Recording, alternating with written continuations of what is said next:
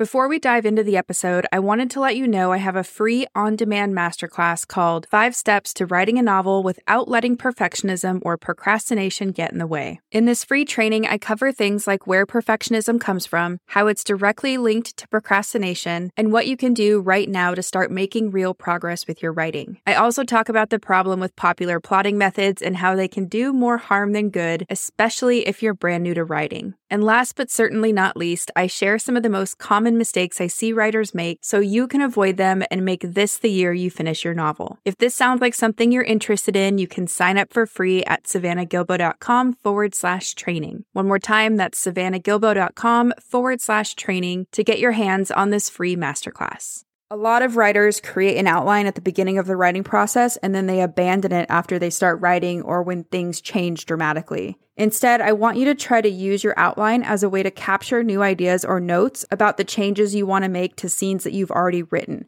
You can even use your outline to work through how those new ideas or changes might ripple out and affect other parts of your story too. So, not only will this help you stay organized and test out new ways forward, but it's also going to allow you to build a sense of internal logic in your story too.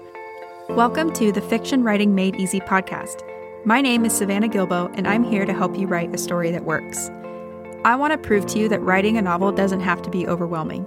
So each week, I'll bring you a brand new episode with simple, actionable, and step by step strategies that you can implement in your writing right away. So, whether you're brand new to writing or more of a seasoned author looking to improve your craft, this podcast is for you. So, pick up a pen and let's get started.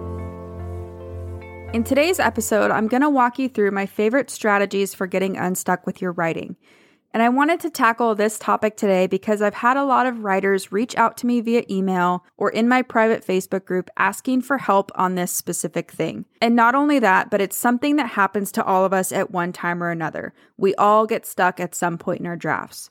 So, whether you're stuck at the beginning or somewhere in the middle of your draft, you can use the strategies I'm going to go over today to help you get back on track and moving forward again. Before we dive into each of the strategies, I wanted to tell you about a new workshop I just created called How to Hook Readers in Your First Five Pages. In this workshop, I teach you how to hook readers in the first five pages of your story so that they'll want to keep reading to find out what happens next. I also walk you through the five key elements that you need to include in your opening pages, and I show you how these key elements manifest in the first five pages of the Hunger Games book by Suzanne Collins. So if you want to sign up or if you want to learn more about the workshop, head over to savannahgilbo.com forward slash pages. And without further ado, let's dive into my five favorite strategies for getting unstuck with your writing. Strategy number one is to zoom out and look at the big picture of your story. More often than not, writers get stuck because a piece of their story's foundation isn't fully developed yet. So, my favorite strategy for getting unstuck is to zoom out and look at the big picture of your story before making any changes on the micro level. So, to do this, you're going to want to ask yourself three specific questions. Question number one is What's your story's main genre? A lot of the writers I work with get stuck because they don't have a sense of what their story's main genre is. And this is kind of like going on a road trip without actually knowing where you're going. If you don't have some kind of roadmap, then it's going to be super easy to get lost or stuck. So, as an example, let's say you're writing a fantasy novel, but you haven't drilled down into what kind of fantasy novel you're writing. Is it a romance? Is it an action story, a coming of age story, a murder mystery, or something else entirely? This is important because having a sense of your story's main genre can help you answer all kinds of other questions about your story if you get stuck in the future. So I won't go into all the details here, but if you want to learn more about genre and why it's important, you can check out episode number two of this podcast. And I'll put a link to that episode in the show notes for you guys too. The second question you're going to want to ask when you're zooming out and looking at the big picture of your story is who is your protagonist and what do they want and need? So, your protagonist needs to be pursuing something specific in your story because this is essentially what the story is going to be about. So is your protagonist going to succeed in getting what they want and need? Or are they not going to get what they want, but are they going to get what they need? Not only is this what your whole story is about, it's also what's going to create the engine that drives your whole story forward. Every scene in your novel should be in service of this pursuit to get what your protagonist wants and needs. So, if you don't know what your protagonist wants and needs, then this is probably why you're feeling stuck or like you've run out of steam in your story. In an earlier episode of this podcast, I talked about how to flesh out your protagonist by asking five questions before you start writing. So if you think this is the reason you're stuck, I want you to go have a listen to episode number seven, and I'll link to that in the show notes for you guys too.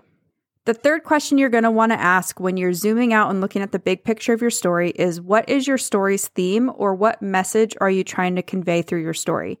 So if you don't know the answer to this question yet, it's going to be really hard to know what's important and or which direction to take with your plot. So, for example, let's say you have too many subplots and you're feeling stuck because your whole story now feels overwhelming. Well, if you know the theme of your book, you can look through that lens of your story's theme to help you make some of these important and big decisions. So, for example, do certain subplots support or contradict your story's theme more than others? And if so, those are probably the ones you're going to want to keep.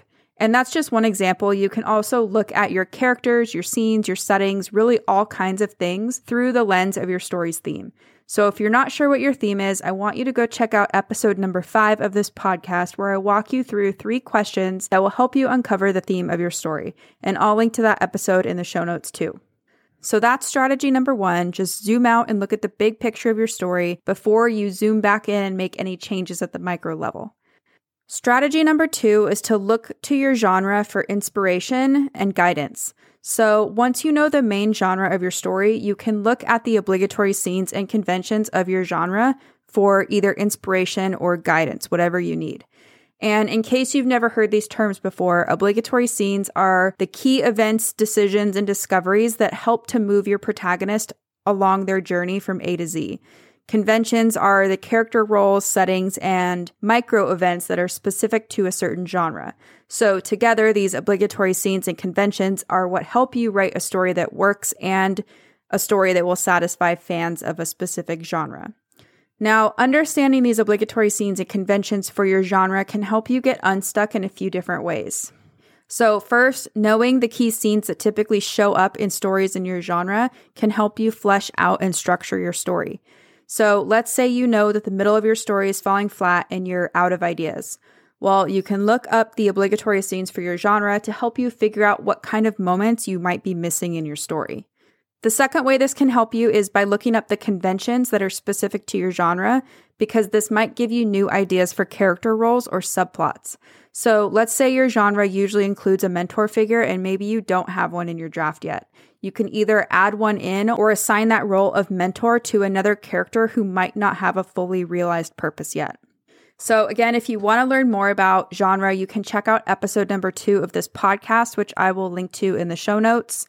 You might also like episode number 16, where I talk about the difference between genre conventions and tropes, especially if you're feeling worried that using your genre's obligatory scenes and conventions means you'll write a formulaic or predictable story. So I'll link to episode number 16 in the show notes for you guys too. Strategy number three is to consider what kind of subplots you have or what kind of subplots you might need. So let's say I'm writing a fantasy story and my main genres are action and worldview. So, my protagonist is essentially coming of age and will be fighting for survival while doing so. Now, beyond that, I might have two subplots that I could classify as mystery and romance. So that means I can then use the obligatory scenes and conventions of the mystery and romance genres to help me map out my subplots. And I really like this method because it always gets the creative juices flowing for me and a lot of the writers I work with. And that's because sometimes seeing how a subplot might look within a story can help you come up with ideas for your main plot too. So, using my example of an action and worldview novel and knowing that I have a mystery subplot might mean that my character needs to solve the mystery in order to survive the threat of the antagonist if I know I have a romance subplot in there too, I can start to see how maybe my protagonist and his love interest could work together to solve the mystery so that they can both come out of the other side of the story alive. So, not only does it really help get the creative juices flowing, but it can help you write a well structured and cohesive feeling story too. So, that's strategy number three. Consider what kind of subplots you already have and what kind of subplots you might need. Strategy number four is to create a flexible outline for your story.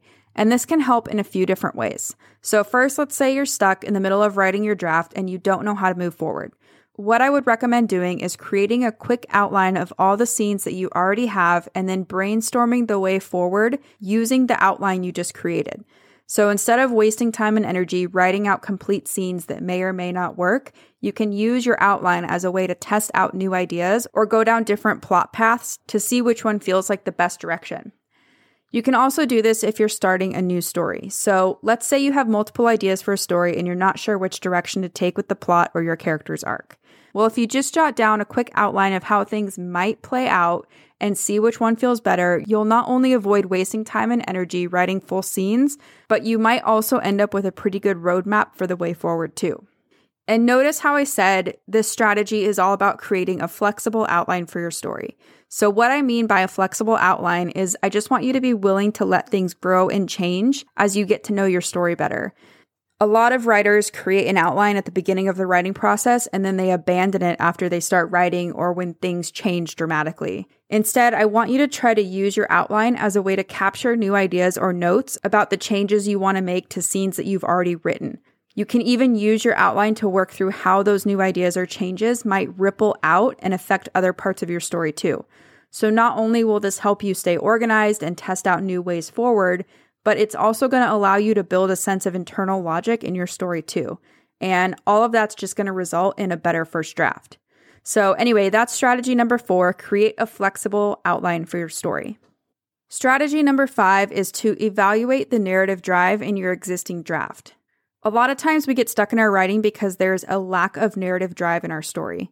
So, in a good story that works, there's this sense of cause and effect. If one thing happens, then this next thing has to happen. It's just the logical outcome. And when this sense of cause and effect is missing, it seems like we intuitively know something's wrong with our work, but we just can't figure out why or what it is.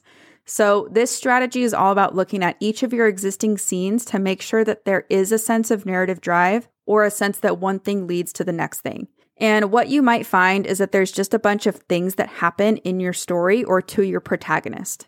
And if that's the case, it's probably just time to back up and figure out what your story is really about. So, to do that, you're going to want to go back to strategy number one and ask yourself those three questions. So, what is the main genre of your story? What does your protagonist want and need? And what's the theme or message of your story? So, try to make sure you have those foundational elements figured out before you start moving forward again. And if you already do have those big picture things figured out, then I want you to go listen to episode number 12 and episode number 13 that are all about narrative drive. In episode number 13, I give you 10 questions that can help you evaluate the narrative drive in your story if you feel like it's broken or if your story is just missing that sense of forward motion. So, those are my top five strategies for getting unstuck. And now let's do a quick recap of each strategy. Strategy number one is to zoom out and look at the big picture. So, do you know what your story's main genre is? Do you know what your character wants and needs? And do you know the theme of your story? Usually, when a writer gets stuck, it's because one of these foundational questions can't fully be answered or isn't fully fleshed out yet. Strategy number two is to look to the obligatory scenes and conventions of your genre for inspiration and guidance. So remember, you can use the obligatory scenes and conventions of your story's main genre to help you flesh out your story and make sure it's well structured. Strategy number three is to consider what kind of subplots you already have in your story or what kind of subplots you might want to add to your story. And the cool thing about this is that you can use the obligatory scenes and conventions of your subgenre to help you flesh out your subplots and to hopefully help inspire your main plot too. Strategy number four is to create a flexible outline that can act as a roadmap for the way forward. So the keyword here is flexible, right? We want to create a flexible outline that can grow and change as our stories grow and change. And you'll want to use this outline as a place to explore new ideas or to capture changes that you want to make to the scenes that you've already written. If you make changes like this on your outline, it's a lot easier to manage and it requires less of a time investment on your part because you're not writing out scenes and then getting stuck halfway through the new scenes. Strategy number five is to evaluate the narrative drive in your existing scenes. So, what you're looking for here is a sense of cause and effect. So, if this thing happens, then this next thing logically has to happen. So, there's this sense of internal logic built into your story. A lot of times we get stuck because there's no sense of this narrative drive or this internal logic, and we know it subconsciously, but we don't know what to do about it or how to move forward. So, just go back and look at each of the scenes you already have and see if you can figure out where this sense of cause and effect might have broken down and see if you can tweak it from there. And as a reminder, if you're having a hard time getting started with your writing, or if you're feeling stuck on the opening pages of your story, I have a brand new workshop just for you. It's called How to Hook Your Readers in the First Five Pages. In this workshop, I'll walk you through the five things you need to include in the opening pages of your story, and I'll show you how these key elements show up in the opening pages of The Hunger Games by Suzanne Collins. If you want to sign up or if you want to learn more about this workshop, head over to savannahgilbo.com forward slash pages. So that's it for today's show. As always, I want to thank you so much for tuning in and showing your support. If you want to check out any of the links I mentioned in this episode, you can find them over at savannahgilbo.com forward slash podcast. And if you haven't done so already, make sure you subscribe to the show because there's going to be another brand new episode coming out next week. If you're an Apple user, I'd really appreciate it if you took a few seconds to leave a quick rating and review. Your ratings and reviews tell iTunes that this is a podcast that's worth listening to. And in turn, that helps this show get in front of more fiction writers just like you. So that's it for today's show. I'll be back next week with a brand new episode. Until then, happy writing.